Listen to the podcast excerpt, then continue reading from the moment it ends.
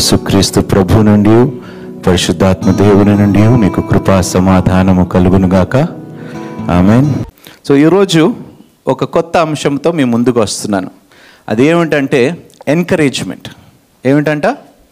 Encouragement మన జీవితాల్లో అందరికీ కావాల్సింది ఏమిటండి? ఎన్కరేజ్మెంట్ ఈరోజు కొన్ని అంశాలు ఆ విషయాల్లో ఎన్కరేజ్మెంట్ మీకు తెలుసా? ఒక కృపావరము. ఐడియా ఉందా మీకు? Do you know that it is one of the gifts of the Holy Spirit encouragement అది నేను చెప్పడం లేదు బైబిల్ చెప్తుంది. అది ఏంటో ఎన్కరేజ్మెంట్ వలన ఏం కలుగుతుందో ఒక మంచి మాట వలన ఏమి చేయగలుగుతామో ఒక మంచి మాట వలన ఏం జరుగుతుందో ఒక డిస్కరేజ్మెంట్ మాట వలన మన జీవితంలోనే ఏం జరుగుతుందో ఈరోజు మనం తెలుసుకుందాం. సామెతలు పన్నెండవ అధ్యాయము ఇరవై ఐదవ వచనం మనం చదువుకుందాం. ప్రావర్బ్స్ చాప్టర్ ట్వెల్వ్ ఒకని హృదయములోని విచారము మ్మ్. దాని కృంగజేయును. దయగల మాట దాన్ని సంతోషపెట్టును. చూడండి ఒకడు వాడు హృదయంలోని కృంగిపోయి విచారణ పడుతున్నప్పుడు ఒక మంచి మాట అంట ఏం చేయగలుగుతుందంట? సంతోషపెట్టును. సంతోష పెట్టగలుగుతుందంటండి యూనో సహజంగా ఏమిటంటే మనం కొన్నిసార్లు మన మాట తీరుని మనం కంట్రోల్ చేయలేకపోతున్నామండి. మన మాటల వలన చాలా సమస్యలు మనము మన కుటుంబాల్లో కానీ వైవాహిక జీవితంలో కానీ దేవుని సంబంధంలో కానీ దేవునితో సహవాసములో కలిగి ఉండటము ఇవన్నీ మన మాటల వలన మనం దూరం చేసుకుంటున్నాం. సహజంగా ఒక కుటుంబంలో ఒక కాపురము పాడైపోవటానికి మొట్టమొదటి కారణం ఏమిటండి? ఎక్కడ ప్రారంభం అవుతుందండి పతనం ఎక్కడ స్టార్ట్ అవుతుంది? కమ్యూనికేషన్. ఒక మాట సరిగ్గా లేకపోతే చూడండి ఒక సపోజ్ నేను ఒక ఉదాహరణ చెప్తాను. భార్య భర్తల మధ్యలోని భార్య సైలెంట్గా ఉన్నది భర్త కొంచెం గొడవ పడుతున్నప్పుడు భార్య మౌనంగా ఉన్నదనుకోండి ఏం జరుగుతుంది? క్షేమం కలుగుతుందా లేదా? భార్య కూడా తిరిగి వాదన ప్రతివాదన వల్లనే మన వివాహాన్ని కేవలము దేవుని సన్నిధిలో మనం మాట ఇచ్చాం. ఏమిటి? శ్రమయందు బాధయందు లేమియందు కలిమియందు దుఃఖము ఆరోగ్యమందు అంతటిలో నేను నీకు తోడు అంతా ఒత్తిని వాస్తవానికి వచ్చేసరికి ఏ మాట మనము సరిగ్గా సంపూర్ణంగా మనం నెరవేర్చలేకపోతున్నాం. అంటే దేవుని దృష్టిలో మనం అబద్ధము చెప్పిన వారిగా మనం నిలబడుతున్నాం. సో ఈరోజు మన జీవితాన్ని ఏ విధంగా మనం మార్చుకోగలుగుతాము. చేయండి ఎన్కరేజ్మెంట్ అనేది ప్రతి ఒక్కరి జీవితంలో చాలా అవసరమైనది. Nobody to encourage them isolate అయిపోయి ఒంటరితనాన్ని అనుభవిస్తూ ఎవరైనా మంచి మాటలు మాట్లాడతారని వేచి చూస్తూ చూస్తూ చూస్తూ వారు ఆత్మలోనున్న ఆ నిరీక్షణను కూడా వాళ్ళు కోల్పోయి వారు ప్రాణాన్ని తీసుకోవటానికి వెనకాడటం లేదు.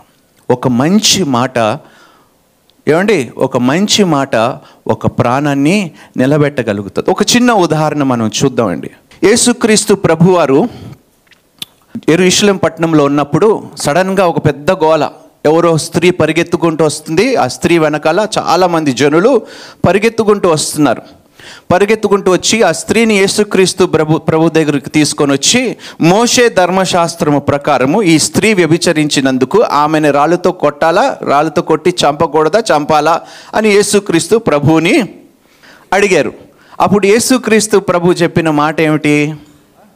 మీలో ఎవడైనను రాయలు వేయటము చాలా ఈజీ అండి. అవునా కదా? మీరు చేస్తున్నది అదే. ఇక్కడ నేను అడిగే ప్రశ్న కూడా ఈరోజు అదే. మీలో ఎవడైనా పాపము లేనివాడు ఉన్నాడా? దయచేసి చేతులు ఎత్తండి please I want to see that person మరి ఎందుకయ్యా నోరు తెరుస్తారు అనవసరంగా? ఎందుకయ్యా గాయపరుస్తారు? ఎందుకయ్యా మాటలతో చంపేస్తారు మనుషులని? మీలో ఉన్న పాపముని ముందు మీరు చూసుకోగలిగితే అందుకని యేసుక్రీస్తు ప్రభు ఎంత చక్కటి మాట. నీ కంటిలో ఉన్న దూలాన్ని పెట్టుకొని నీ సహోదరుడు కంటిలో ఉన్న నలుసుని తీయటానికి నువ్వు బయలుదేరావంట మహానుభావులు. ఏమిటంట? కంటిలో ఏమున్నదంట? దూలం ఉందంట కానీ ఎదుటి వాళ్ళు ఉన్న చిన్న చిన్న లోపాలని చూడటానికి వెతకటానికి వెళ్ళి చి నువ్వు పాపిష్టి దానివి పాపిష్టి వాడిని నేను చెప్పడానికి బయలుదేరారంట. అందరూ పాపపు పీపలే. ఏమిటంట? అందరూ పాపపు పీపలే. ఏ ఒక్కడు కూడా పాపము చేయని వాడు సం మనం ఎందుకున్నామంటే దేవుడు పాపుల్ని రక్షించటానికి వచ్చాడు కాబట్టి మన పాపములు ఆయన సన్నిధిలో ఒప్పుకోవటానికి కాబట్టి మనమందరం we are all sinners we have come to seek his forgiveness Bible చాలా చక్కటి మాట చెప్తుందండి. నీ సహోదరును లేకపోతే నీ పొరుగువాడిని నీకన్నా యోగ్యుడిగా నీవు అయ్యంత మన వల్ల సాధ్యము కానే కాదు. ఈరోజు మనము ఎన్కరేజ్మెంట్ అనే విషయంలోని I want everybody to be encourage today ఒకవేళ మీలో ఎవరైనా మానసిక స్థితి బాగలేకపోయినా కృంగిపోయిన స్థితిలో ఉన్నారా అమ్మా మనుషులు చెప్పేది మనుషులు చూపించేది నిజమైన ప్రేమ కాదు వారు మాటలన్నీ వట్టివే. మీకు ఆదరణ కావాలంటే మీకు ఏదైనా ధైర్యము కావాలంటే అది దేవుడు మాత్రమే మనకి ఇవ్వగలుగుతాడా ఎందుకంటే తెలుసా చాలాసార్లు మనం అనేక సందర్భాల్లో చూస్తాం. సహజంగా ఆడపిల్లలు ఉన్న ఇంట్లోని చాలా సమస్యలు ఉంటాయండి ఒక ఆమె ఫోన్ చేసింది ఆడపిల్ల పుట్టినందుకు ఏడుపులు పెడబొబ్బులు. అయ్యా దేవుడు ద్రోహం చేసేశాడు నాకు. కుమారుని కోరుకున్నాను ఆడపిల్లని ఇచ్చేశాడని. ఏమిటండి ఇది? చిచ్చి ఆ పిల్ల బ్రతుకు ఎలా ఉంటుందండి? ఆ ఇంట్లో ఒక్కసారి ఊహించుకోండి మీరు. పెరిగిన కొలది ఆ అమ్మాయిని చూచి వారు మాట్లాడే మాటల్లో ఏమైనా ఎంకరేజ్మెంట్ ఉంటుందని తన జీవితంలోని? ఏం పాపం చేసిందండి ఆ పసిపిల్ల చెప్పండి. చేతులారా వారి నోటి మాటలతో తన జీవితాన్ని తల్లిదండ్రులే చేస్తున్నారండి ఇది. పార్షాలిటీ చూపించటం. ఒక బిడ్డని ఎక్కువగా ప్రేమించడం అదే ఇంట్లో ఇంకొక బిడ్డని మరో రకమైన ప్రేమని చూపించటం. ఇవన్నీ మనం మానుకోవాలని దేవుడు చెప్తున్నాడండి. సహజంగా మనిషి జీవితంలోని ప్రోత్సాహం అనేది చాలా ప్రాముఖ్యమైనదండి. ప్రోత్సాహము లేనిదే మనిషి ఏదియూ సాధించలేడు. ఎంతమంది అంగీకరిస్తున్నారండి ఈ మాటని? వితౌట్ ఎంకరేజ్మెంట్ మనం ఏదియూ చేయలేం. అపోస్తులైన పౌలు రోమియోలకు రాసిన పత్రికలో ఒక మాట చెప్తాడు. చూద్దామండి. పన్నెండవ అధ్యాయంలోని ఆరు ఎనిమిది వచనాలు ఒకసారి చదువుకుందామండి. రోమిన్స్ ట్వెల్వ్ మనకు అనుగ్రహింపబడిన కృప చొప్పున వేర్వేరు కృపావరములు కలిగిన వారమై ఉన్నాము గనుక ప్రవచన వరమైతే విశ్వాస పరిమాణం చొప్పున ప్రవచింతము పరిచర్య అయితే పరిచర్యలోను బోధించువాడైతే బోధించుటలోను హెచ్చరించువాడైతే హెచ్చరించుటలోను పని కలిగి ఉందము. పంచిపెట్టువాడు శుద్ధ మనసుతోను పై విచారణ చేయువాడు జాగ్రత్తతోను కరుణించువాడు సంతోషముతోను పని జరిగించవలెను. ఎక్సాటేషన్ అంటే ఏంటి encouragement exhort somebody is to encourage somebody ఇది కృపావరం అండి. దీన్ని ప్రతి ఒక్కరూ పెంపొందించుకోవాలని నేను మనవి చేస్తున్నానండి. మేక్ ఇట్ అ హ్యాబిట్ ఉదయము లేచినప్పుడు నుండి నీ నోటిలో నుండి వచ్చే ప్రతి మాట ప్రోత్సాహకరముగా ఉండాలి. ఎంకరేజ్మెంట్ విధముగా. ఒక మనిషి నీ మాట విన్నప్పుడు అవును కదా నిజమే కదా ఎందుకు నేను ఇలా ఆలోచిస్తున్నాను? అని అతని నెగిటివిటీని పాజిటివ్గా మార్చుకునేలాగా మీరు మాట్లాడాలి. ఆ కృపావరముని మీరు పొందుకోవాలనే ఆశతో ఈ దినం ఈ వాక్యం మీతో షేర్ చేసుకుంటున్నాను. సహజంగా ఒక వ్యక్తి సైన్యములో చేరాడు అనుకోండి ఆ వ్యక్తి యుద్ధానికి బయలుదేరుతున్నాడు. యుద్ధానికి బయలుదేరినప్పుడు ఆ వ్యక్తిని అధైర్యపరిచారు అనుకోండి. ఏం చేస్తాడండి? వాడు యుద్ధంలో ధైర్యంగా నిలబడగలుగుతాడా? ఒక సైనికుడు యుద్ధాని కోసం సిద్ధపడుతున్నాడు. యుద్ధం కోసం వెళ్ళాలని ఆశ కలిగి ఉన్నాడు. కానీ పక్కన వాళ్ళు అరే ఏం యుద్ధంరో బాబు? వాళ్ళు ఎంత బలం ఉందో తెలుసా? వారి సంఖ్య ఎంత గొప్పగా ఉందో తెలుసా? వాళ్ళ దగ్గర ఎంత ఎక్విప్మెంట్ ఉందో తెలుసా? వారి ఆయుధాలు చూసేవా? అని వీడికి టెన్షను వీడికి టెన్షన్ వారు మాట్లాడుతుంటే వీడిలో ఒక భయమును పుట్టిస్తూ ఉంటుంది. నీ మాటలు నీ జీవితంలో కానీ నీ పొరుగు వాని జీవితంలోని భయాన్ని పుట్టిస్తే అమ్మా అది దేవుని ఆత్మ కాదు దురాత్మ కలిగి ఉన్న వ్యక్తే ఆ పని చేస్తాడు. Any person creating fear in any other person's life is having not God's spirit but an evil spirit ఇది దేవుని వాక్యము సెలవిస్తుంది. నీవు ఎవరినైనా భయభీతులు చేస్తున్నావంటే నీలో దేవుని ఆత్మ ఏమాత్రము లేదు. ఒకవేళ దేవుని అందు భయభక్తులు కలిగి అని నేర్పిస్తున్నావంటే సంతోషము. కానీ ఏ విషయములోనైనా ఒక వ్యక్తిని నువ్వు భయపెడుతున్నావంటే నీ మాటలతో నువ్వు దేవుని ఆత్మ చేత నడిపింపబడటం లేదు అనే విషయం ఈ దినము మనం జ్ఞాపకము చేసుకోవాలి. చూడండి సహజంగా పెళ్ళి చూపులకి ఇంటికి వచ్చినప్పుడు పిల్లని చూశారు. పిల్ల నచ్చలేదని చెప్పి వెళ్ళిపోయారు అనుకో ఏం చేస్తారండి? వెంటనే డిస్కరేజ్ అయిపోతారు. అంటే వాడు తప్ప ప్రపంచంలో ఇంకా వేడే మనగాడు లేడు. అవునా? ప్రతి విషయంలో చూడండి అందరూ డిస్కరేజ్ చేస్తారండి మనల్ని. ముఖ్యంగా ఒక మాట మీరు ఆలోచించుకోవాల్సింది ఏమిటంటే ఆడపిల్లని ఇంట్లో ఉన్నప్పుడు పెళ్ళి సంబంధాలు వచ్చినప్పుడు పెళ్ళి సంబంధాలు కుదరినప్పుడు మీ పిల్ల తప్పు అని మాత్రం ఏనాడు మీ నోటి నుండి రాకూడదండి మాట. ఎన్ని సంబంధాలు చూసినా కూడా నీకు చెప్పండి ఉన్నారండి ఇలాంటి మనుషులు ఉన్నారు సమాజంలో. ఎన్ని సంబంధాలు చూసినా నీకు పెళ్ళి కావటం లేదంటే నీలోనే ఏదో లోపం ఉన్నది. ఇలాంటి మాటలు మాట్లాడేవారు కూడా సమాజంలో ఉన్నారండి.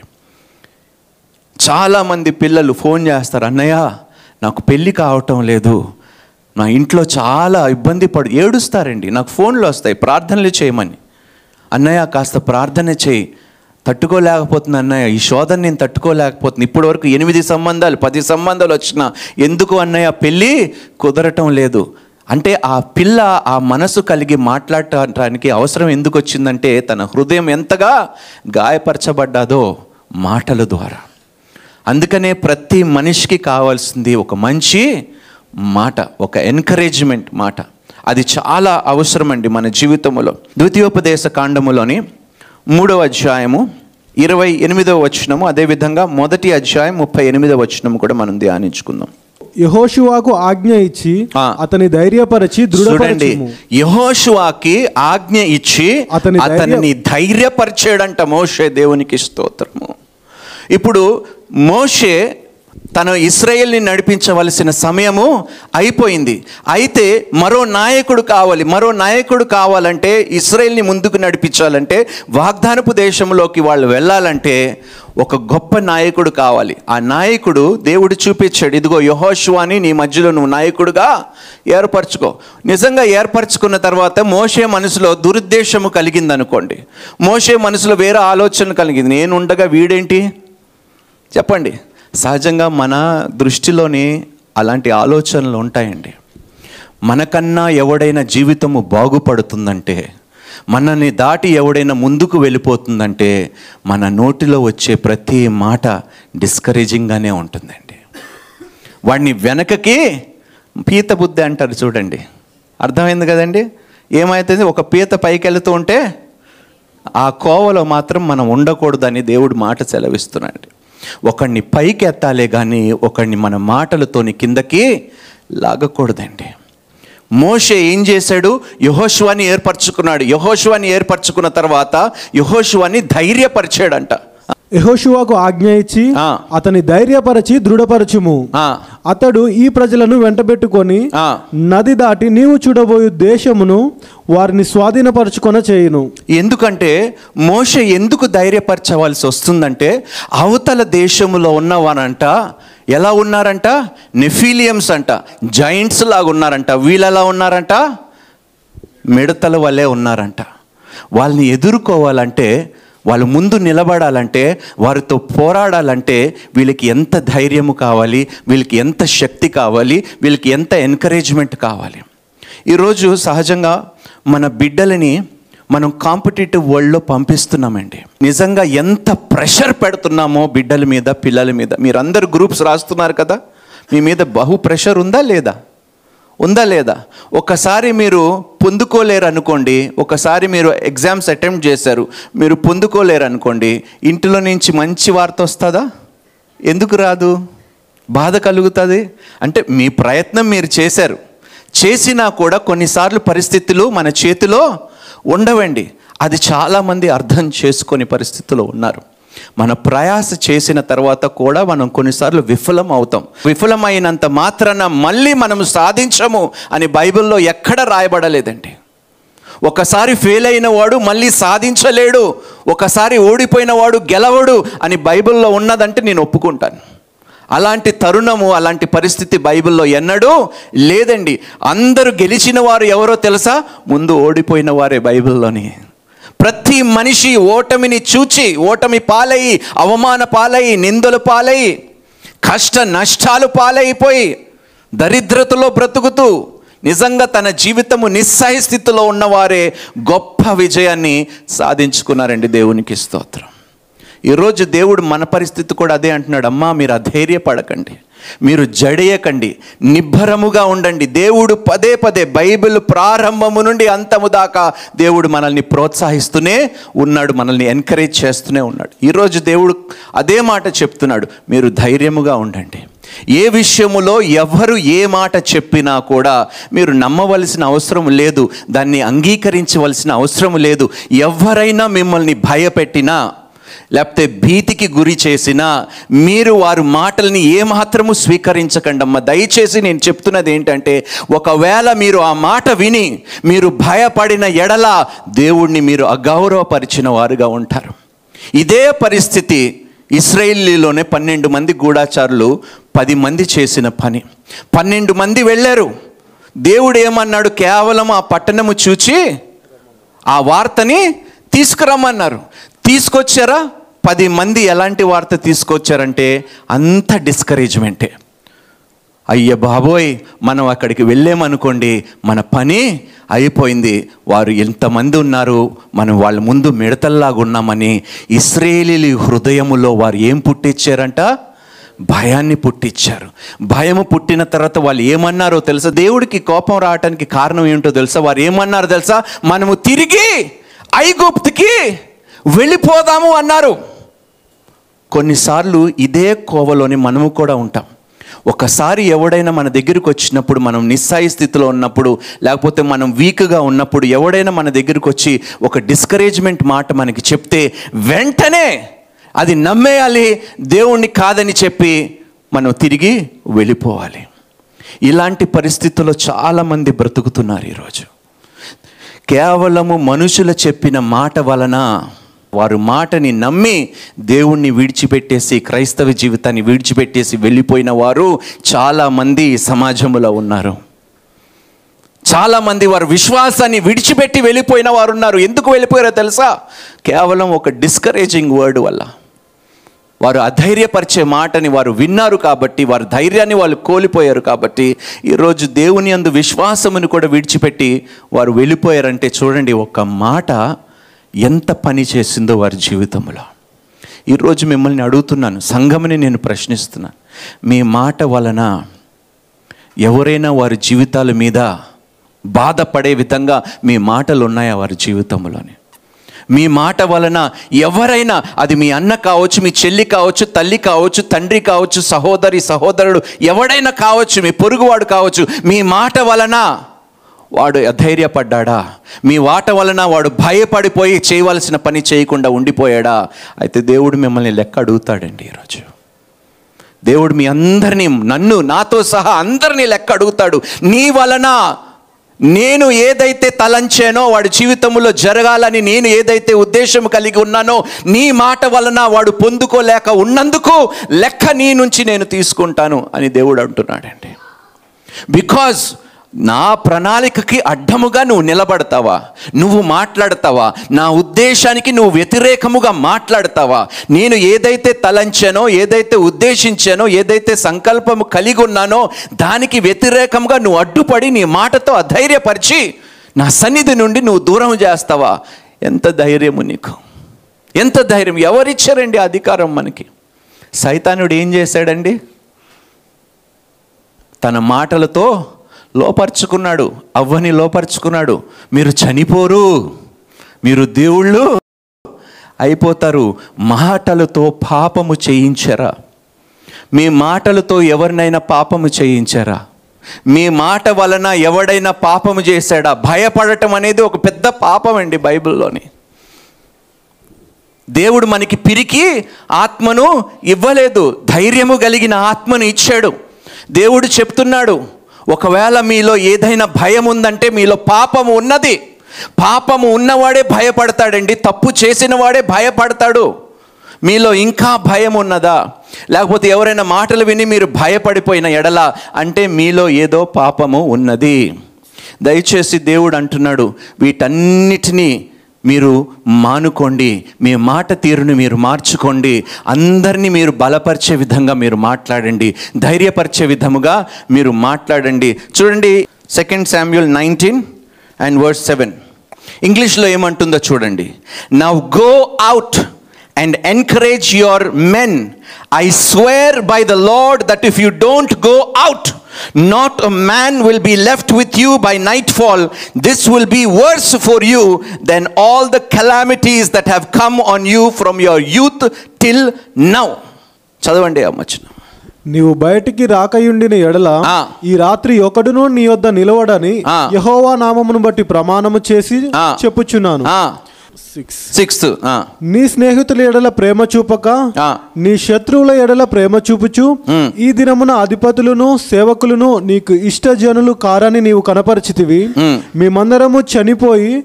అబ్షాలము బ్రతికియుండిన ఎడల అది నీకు ఇష్టమగునన్న మాట. ఈ దినమున నేను తెలుసుకొనుచున్నాను. ఇప్పుడు లేచి బయటకు వచ్చి నీ సేవకులను ధైర్యపరచుము చూడండి లేచి వెళ్ళి నీ సేవకులను నువ్వు ధైర్యపరచు నువ్వు ధైర్యపరచకపోతే ఏం జరుగుతుందో తెలుసా? అందరూ చచ్చిపోతారు. ఇక్కడ అదే మాట అంటాడు. ప్రళయము ఇప్పుడు నీకు సంభవిస్తుంది. If you do not go out and encourage your men I swear they will not be left one man అప్పుడు దావీదు అప్షలము చనిపోయాడని బాధతో కృంగిపోయి ఉన్నాడు. అక్కడ జనులేమో భయంకరమైన పరిస్థితుల్లో ఉన్నారు. దావీదు ఏదైనా నిర్ణయము తీసుకోకుండా ఒకవేళ ఉంటే ఇస్రాయేలులందరూ ఏమవుతారండి? చనిపోయే పరిస్థితి ఉంటుంది. అందుకనే తన దాసుడు వచ్చి దావీదుకు చెప్తాడు నువ్వు లేచి నీ మనుషుల్ని ధైర్యపరచు. దేవుడు మనకి అదే command ఇస్తున్నాడండి. Get up if you see anybody who's discouraged ఎవరైనా అధైర్య పరిస్థితుల్లో ఉన్నారా ధైర్యం లేక ధైర్యాన్ని కోల్పోయి నిస్సహాయ స్థితిలో ఉన్నారా దేవుడు అంటున్నాడు ప్రతి ఒక్కరికి లేచి వెళ్ళండి వారి దగ్గరికి వెళ్ళండి. ధైర్యపరచండి తెలియపరచండి దేవుడు వారికి తోడై ఉన్నారు. ఆది అంతము కలిగిన దేవుడు వారికి తోడై ఉన్నారు అని నీ వాక్యము ద్వారా దేవుని మాట ద్వారా వారికి ధైర్యాన్ని కలిగించండి. ఇది చాలా అవసరం అమ్మా చాలామంది ఎందుకు ఆత్మహత్యలు చేసుకుంటున్నారో తెలుసా? డిస్కరేజ్మెంట్ మాటలు విని విని విని విని విని వాళ్ళు ప్రాణాలు తీసుకుంటున్నారు. దేవుడు అంటున్నాడు ఆ కోవలో మీరు ఉండకండి. మీ వలన కానీ ఎవడైనా ధైర్యపడిపోయి ఎవడైనా మీ మాట వలన పాపము చేసిన ఎడల ఆ లెక్క వాడి దగ్గర కాదు మీ దగ్గరే నేను తీసుకుంటానని దేవుడు సెలవిస్తున్నాడు. జాగ్రత్త వహించమంటున్నాడు దేవుడు. మనం చెప్పే ప్రతి మాటకి ఒకరోజు విమర్శ దినము నాడు మనము లెక్క చెప్పవలసి ఉంటుంది. ఒకసారి చూద్దామండి. మత్తైసు వార్తలని పన్నెండో అధ్యాయము ముప్పై ఆరు ముప్పై ఏడు వచనాలు చూడండి. నేను మీతో చెప్పున్నదేమనగా. మనుషులు పలుకు వ్యర్థమైన ప్రతి మాటను గూర్చి విమర్శ దినమున లెక్క చెప్పవలసి ఉండును. ఆ విమర్శ దినము నాడు మనం పలికిన ప్రతి వ్యర్థమైన పనికిరాని మాట మనం లెక్క చెప్తామంట. అది నీ బిడ్డల మీద కావచ్చు నువ్వు పలికి ఉండొచ్చు. నీ వివాహం మీద కావచ్చు నువ్వు పలికి ఉండొచ్చు. నీ భార్య భర్త మీద భర్త భార్య మీద లేకపోతే పిల్లలు తల్లిదండ్రుల మీద లేకపోతే దేవుడు అనుగ్రహించిన నీ ఆశీర్వాదముల మీద ఏ వ్యర్థమైన మాట నువ్వు పలికినా విమర్శ దినము నాడు దానికి లెక్క అది నేను చెప్పటం లేదు. స్వయాన యేసుక్రీస్తు ప్రభువారు చెప్పిన మాటలు అవి. మత్తైసు వార్తలో మనం కొన్ని బైబిల్స్లో రెడ్ వర్డ్స్లో అండర్లైన్ ఉంటాయండి ఇవి. ఆ రెడ్ వర్డ్స్లో పలికిన మాటలు అన్నీ యేసుక్రీస్తు మాటలే. అది మాటలు యేసుక్రీస్తు ప్రభు చెప్తున్నాడు. మీరు పలికిన ప్రతి వ్యర్థమైన మాటకు విమర్శ దినము నాడు లెక్క. ఎందుకమ్మ దేవునికి మనం అంత భయంకరమైన లెక్క చెప్పుకోవాల్సిన అవసరం ఉందా మనకి చెప్పండి. మీరే చెప్పండి. అందుకనే మాట్లాడే ముందు పెద్దలు ఏమంటారు? పదిసార్లు ఆలోచించి మాట్లాడు ఏ మాటైనా. ఒక్కసారి మాట నీ నోటిలో నుండి బయలుదేరిందనుకో ఆ మాటకి నువ్వు వెనకాలి తీసుకోవటానికి కూడా ఉండదు. ఆ మాట తన పని చేసేసి తన హృదయాన్ని గాయపరిచేసి సంబంధాన్ని తుడిచివేసేసి అనుబంధాన్ని నాశనం చేసేసి తను చేయవలసిన నాశనమైన పని ఆ మాట చేసేస్తుంది. అయిపోయింది. గాయపడ్డ తర్వాత ఆ గాయము బాగవుతుంది కానీ మచ్చ మాత్రము చెప్పండి. మిగిలిపోతుందండి. ఎంతమంది హృదయాల్లో ఎంతమంది మచ్చలు విడిచిపెట్టామో మనము. మన మాటల ద్వారా అమ్మ మన సొంత కుటుంబాల్లోనే ఒక్కరిని ఒక్కరిని గాయపరుచుకుంటూ మచ్చలు విడిచిపెట్టావు. మనం ఎంత సారీ అన్నా కూడా ఆ మచ్చ మాత్రం చనిపోయేదాకా వాడు మోసుకొని వెళ్తాడండి. ఈ మాట జ్ఞాపకం చేసుకోండి మీరు. మీరు పలికిన మాట వలన గాయము గాయము పొందుకున్నవాడు గాయము దేవుడు బాగు చేస్తాడు కానీ వాడు హృదయంలో ఉన్న మచ్చ సంగతి ఏమిటి? నువ్వు పలికిన వ్యర్థమైన మాట వలన ఆ మచ్చ ఎవరు తుడిచివేస్తారు చెప్పండి. నువ్వు తుడిచివేయగలుగుతావా తిరిగి దాన్ని? లేదు అందుకనే నేను ఎప్పుడు అదే అంటాను. మా నోటిలో నుండి వచ్చే మాట ప్రతి మాట దేవుని మాట గునుగాక. ఆమెన్. అందుకని దేవుడు తన మాటలు మనకిచ్చాడు. దీన్ని పలుకండి నా మాట నా యొద్దకి వ్యర్థముగా తిరిగి రాదు. తన పని పూర్తి చేసుకొని దేవుని దగ్గరికి వస్తుందంట. పూర్తి చేయకుండా రాదు. సో దావీదు కృంగిపోయినప్పుడు దాసుడు వస్తాడు నీవే అధైర్య పడిపోతే నీ ప్రజల్ని ఎవరు బలపరుస్తారు. అమ్మ ఏ విషయంలో కూడా మీరు భయపడకండి. దేవుడు భయపడొద్దు అని దాదాపు మూడు వందల అరవై ఐదు సార్లు బైబిల్లో చెప్పాడంట. Three hundred and sixty five times the word fear not is mentioned in the bible అంట. భయపడుకుడి. రైట్ ల్యాక్ ఆఫ్ ఎంకరేజ్మెంట్ ఏం చేస్తుందంటే ఓటమి పాలు చేస్తుందంట. నీ హృ- జీవితములోని నీవు ఎంకరేజ్మెంట్ కలిగి ఉండకపోతే నీవు ఎన్నడూ విజయాన్ని ప్రాప్తి చేసుకోలేవు పొందుకోలేవు. బైబిల్ చాలా స్పష్టంగా మాత్రం whatever kind of warfare we are facing it is vital that we seek encouragement from others చూడండి మనం అందరం యుద్ధ భూమిలో ఉన్నామండి. భయంకరమైన యుద్ధాలు పోరాడుతున్నాం. కొంతమంది అప్పులు యుద్ధాలు పోరాడుతున్నారండి. కొంతమంది అవమాన యుద్ధాలు పోరాడుతున్నారు. కష్ట నష్టాల్లో యుద్ధాలు పోరాడుతున్నారు. వివాహము కాక యుద్ధాలు పోరాడుతున్నారు. గర్భఫలము లేక యుద్ధాలు ప్రతి ఒక్కరూ ఏదో ఒక సమస్యని పోరాడుతున్నారండి వారి జీవితములో. మీరు ప్రతి మనిషి దగ్గరికి వెళ్ళి వారిని ప్రోత్సహించండి కానీ వాళ్ళకి వ్యతిరేకముగా ఏ వ్యర్థమైన మాట మీరు పలకకుండా ఉంటే అది మీకును వార్కును చాలా క్షేమము కలుగజేస్తుందమ్మా.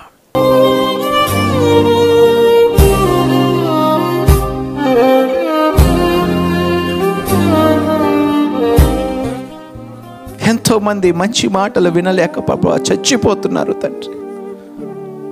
ఉదయం లేచినప్పటి నుంచి భర్త మాటలు వినలేక భార్య ప్రతిరోజు మరణాన్ని అనుభవిస్తూ భార్య మాటలు వినలేక భర్త ప్రతిరోజు నాయన తండ్రి హింసింపబడుతూ బాధపడుతూ డిస్కరేజ్ అయిపోతూ పిల్లలు నాయన తల్లిదండ్రుల నోటిలో నుండి ఎంకరేజ్మెంట్ మాటలు లేకుండా డిస్కరేజ్ అయిపోతూ నాయన అలాంటి పరిస్థితుల్లో మేము కానీ మా కుటుంబము కానీ ఉంటే తండ్రి మా నోట నీ మాట ఉంచు ప్రభువా. మా నోటిలో నుండి వచ్చిన ప్రతి వ్యర్థమైన మాట మా జీవితాల్లో మా కుటుంబంలో మా వివాహంలో మా పిల్లలు భవిష్యత్తులో అది ఫలింపకుండా నాయన వేర్లతో సహా దాన్ని పెక్కిలి వేయండి ప్రభువ. Let no word other then your word bear fruit in our lifes in our families నీ మాట మాత్రమే మాకు గొప్ప ఫలములు ప్రసాదించును గాక తండ్రి. May your word alone bear fruit in our lifes Lord మా మాట వలన ఎవ్వరికి నొప్పి కలగకుండా మా మాటల వలన కూడా నీకు మహిమ కలగాలని తండ్రి మేము ప్రార్థన చేస్తూ వేడుకుంటున్నాము తండ్రి. ఇంతవరకు మేము పలికిన వ్యర్థమైన మాటల కొరకు క్షమాపణ కోరుకుంటున్నాము తండ్రి. మమ్మల్ని మన్నించి నాయనా అవి ఎన్నడూ మా జీవితంలో ఫలమునివ్వకుండా మా జీవితములో నుండి నాయన దాన్ని కాల్చివేండి భూస్థాపితము చేసి నీ మాట మాత్రమే మా జీవితంలో ఫలములు మాకు ఇచ్చును గాక అని మేము ప్రార్థించి వేడుకుంటున్నాము తండ్రి. ఆమెన్.